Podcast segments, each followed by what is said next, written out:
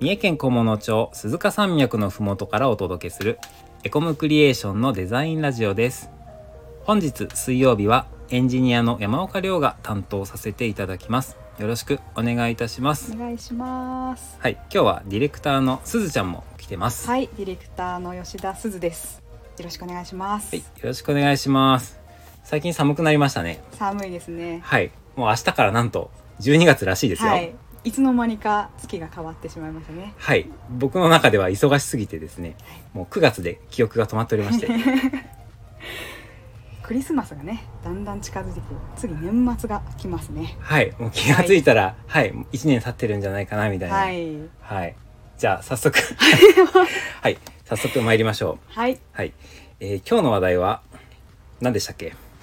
なぜスタイフを始めたのか、そのきっかけについてちょっとこう真実をお聞きお聞きしたいなと思いまして、はいはい、今日なんか気になるって言われまして、はい、うん、確かにねすずちゃん入る前にスタイフを始めているので、そうなんですよね。なんで始まったかとかどうやって始まったかみたいなところを確かにおしゃべりしてなかったんですそうよなんですね。他のメンバーの方にその山岡さんがあのラジオをやってみたいっていうことで始めたんだよってことはお聞きしてたんですけどいやもう少し深い意図があったのではと思いながらモヤモヤしておりましたはいはい今スタイフをやってるんですけど、はい他の Google ポッドキャストとかはい Apple ポッドキャストとかショショッピファイじゃないや Spotify Spotify Spotify とかいろんな音声配信のメディアで、えー、と配信してますと、はい、で最初はスタイフから始めたんですけどスタイフが一番こうアプリが使いやすかったというかうーん音声配信しやすいしやすいうん、だったんでスタイフにしましたね。なるほどはいまあ、僕たちは言うてもその素人なんで音声配信はうんその毎日続けられるとかいストレスなく続けられるとか、通常の業務に負担が少ないっていうのが結構重要な要素ではいなるでそれでスタイフにしましたねほど実はですねスタイフじゃなくて YouTube でもよかったんあですよそうなんですね映像でこう事務所の風景であったりとか日常のことをお伝えするみたいなそういうイメージもあったんですね。そんな感じですねはい映像の方が伝えられる情報は多いしうん、と音声配信よりも動画の方が見てる人も多いだろうなとは確かに、思ってたうん、けどやっぱり動画だと編集とか撮影も含めそうて、ですねうん、。どうしても手間かかっちゃうんでねきっと通常業務が忙しいと続かないだろうなとか、う、うんん、思ったんでまあ音声配信で始めることにしましたというそんな経緯がありまして、はいなんで始めたかっていうのは情報を発信するツールというかえっ、となんていうのかなステークホルダーと触れることができるチャンネルを増やしたかったっていうのが、まあ、あって。うん、なるまあ、SNS みんなやってるしブログもまあ書いてたし、ほど。うん、確かにそうですよね私もあのこここちらに入社する前はどういう会社なんだろうっていうのをまず調べた時にスタイフっていうのがここでは行われてるっていうのを知ってあまさかそうそこからなんか社内の雰囲気を感じ取りあ面白そうだなっていうのをこう紐解いていったようなそんな覚えがありましたね。そうっすかいや嬉しちょいっなと恥ずかしながらそうちょこちょこ聞いて だいぶ前のやつとかも遡ってあこういう考えを持ってるんだなとかを事前にちょっと、うん、知ろうかなと思ってましたね。入社前に聞いてくれてたんだね、そうなんですよ別だからにうんこう今からもし今ご興味持た持ってくださってる方もあのスタイフっていうものをここではやってるっていうふうに伝えると多分見てもらえる回数は増えるよりうちのこと知ってもらえるっていうふうに私は思ってますほうそういうのもなんか意図的に入ってるのかなとずっとそこもお聞きしたくてうんちなみにどこで見つけたのどこでしたっけ確かラジオをやってるよっていうのをこう面談前のこ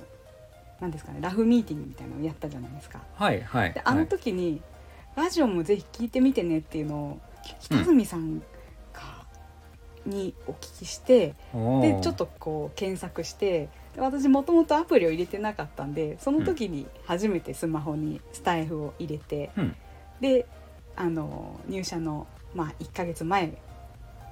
ぐらいからちょこちょこと聞いてるっていうおおそうそうですか、うんまあ、やっぱりね誰かにおすすめされないと聞いてみようってなんないよねなかなかねっていうねそうそう疎かったのもあって、いそういう音声配信媒体って今 YouTube がやっぱ一番よく見てる媒体なのでそのラジオっていうとうーんアップルストアに出ているポッドキャストとかそっちの方になるのかなっていうふうに勝手に思い込んでたんで、うん新しい扉をここで開けたなと思います。音声配信ってこれからまだユーザー伸びてる媒体だと思うんで、まあ、これからだと思うんですよねそうですねうんまあ、なんといっても誰でも配信しやすいっていうところが動画と違ったところで、うん本当に楽ですね。まあ最近 YouTube の企画がなんかだんだんリッチになってきてリッもチうテレビかなみたい な本当にお金のかけ方がお金ねてますそうそうだから僕たちが参入するにはなかなかハードルが高いんですけどそうですうんね。はい、で実はその音声配信ってインターネットラジオだけじゃなくて普通にその何ですか FM とかうんでもいいなと思ってたんですよ。はい、んあそうか個人で FM をされる方もいらっしゃいますもんねあそれはなかなかなかなかいないですなかなか凝った方 ですね。ちょっと思い違いかもいしれなやいなんでかすけどそうそうちょっと違くて、うん CTYFM っていう、えっと、放送局がこの辺にはあって、うんえっと、元 FM 四日市なんですけど、はいうん、そことかあの普段からお付き合いがあって、はいあのなんていうのかなそういうところでスポンサーになったりとか、まあ、何らかの方法で番組持たせてもらうみたいなのうをん最初は想像していた、ああなるほうん何年前だ34年前にそんなことは考えていたんだけど、うんどより簡単な方法ではおい、届けできる方法を見つけたという、はい、よかったですねいやそうなん ですよでそれでやってみたくってでたまたまあの今年エコムクリエーションが5周年じゃないですか、はいそれで5周年の企画で何かやろうとか何ができるかなっていう話し合いをした時にあの僕がラジオやりたいですって言っ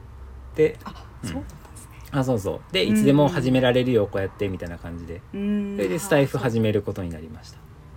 面白い企画でしたね YouTube っていうのもちょっと私は興味はあったんですけど、うんデザイン会社の YouTube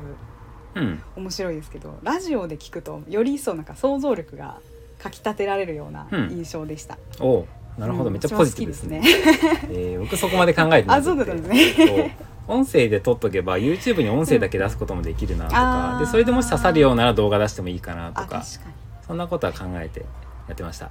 あまだ今後も広がりが出てくるということですねそうですねはいもともと今日6分から8分の間で撮ろうかなっていう話をしてたんですけどちょっともう少しお話ししたいことがあって、ははいいえっと、なぜの部分でこうんの、うんとまあ今スタイフで聞いてもらってる方ばかりだと思うんですけどほとんどうん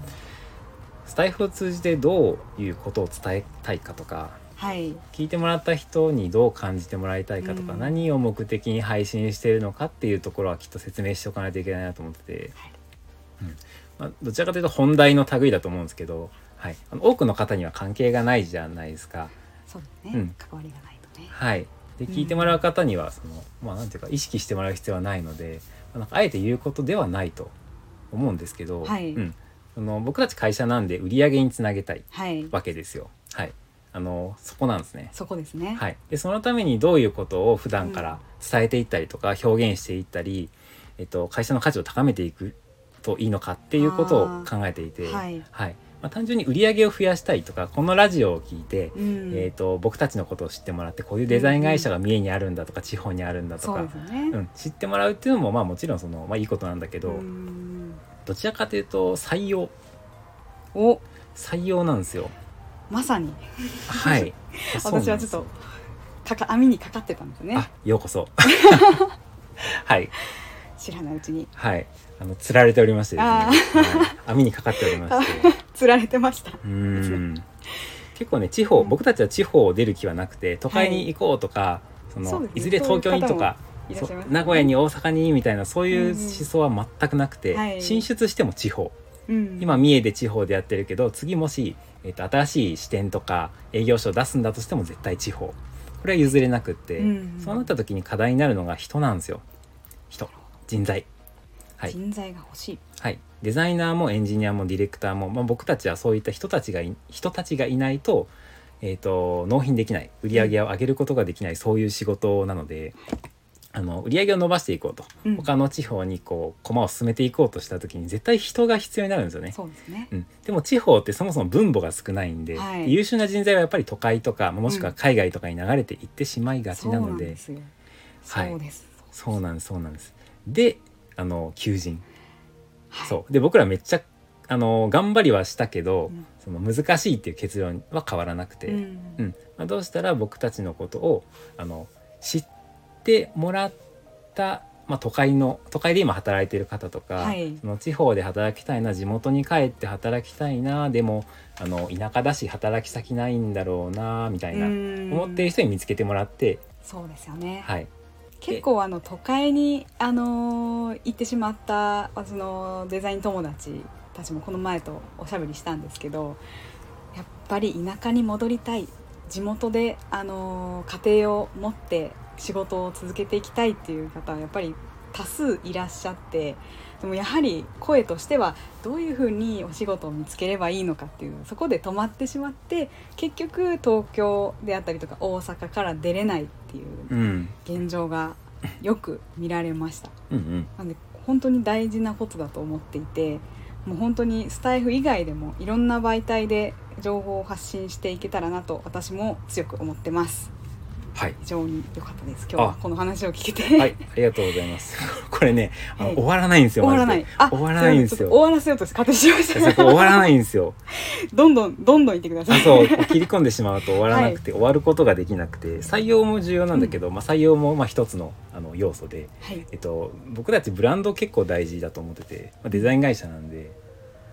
ブランディングブランドはい、その会社の価値とかって、まあ、なん何らかの形でお客さんとか、えっと、これから働いてくれる人とかもしくは地元のお近くにお住まいの方とかに何らかの方法でブランドを知ってもらう必要があるわけじゃないですか。はいでも大きい会社とか、まあそのえっとなんだろうなえっとお金がある会社お金がある会社あーね広告宣伝費が出せる会社はいだったら CM 打ったりとか、そうですよねはいまあ、広告出したりと結構出てかま。すよねそうまあ、野立て看板とかでも何でもいいんですけど、うんそんな方法で知ってもらったりとかブランド価値を伝えることができるじゃないですか、でもその僕たちはそんな体力がないのでなんとかコストをかけずに、そうですねはい、あのこの規模感でやるデザインだったりとか反則っては大い、抵ありますからね。そうなんですよ、その中で、まあ、そのどういった方法が僕たちは取ることができるのかっていうのを、まあ、たくさん考える中でうん今のステップでスタイフっていうのはいいなっていうなるほどそんな感じです。はい、現状段階での一番発信ぶ媒体としてはい適切なものがスタイフだった。はい、はい、そんな感じですでまだありましてですね、まだはい、スタイフをすることでみんな話し話すスキルが上がる、やはりそうですよね。はい、お客さんに必ず説明する機会ってあってそれは営業とかディレクターだけではなくて、うんデザイナーとかエンジニアとか、まあ、はい全ての人間がお客さんに相対して分かりやすい説明をしたりだとそうですかねうんうんうんまあ、そのなんていうか話すスキル説明するスキル分かりやすく伝えるスキルってすごく大事なんですよ。そういった能力を本番で鍛えるのって結構難しくって、はいその現場に出ていくまでにある程度のスキル感を持っとかないとお客さんに迷惑をかけてしまったりとかすることがあるわけじゃないですかうん。っていうのを鍛えるためにスタイフを使えるといいんじゃないか音声配信をすることでそのたくさんの人に聞いてもらうことでそうですねう。ん、そうスキルが磨かれるんじゃないかっていう狙いもあったりしますと。やっぱりこうぶっつけ本番で喋るっていうのってなかなか練習は自分自分一人でできないので。うん私もこのスタイフをまだ始めて本当にい2ヶ月ちょっとぐらいなんですけど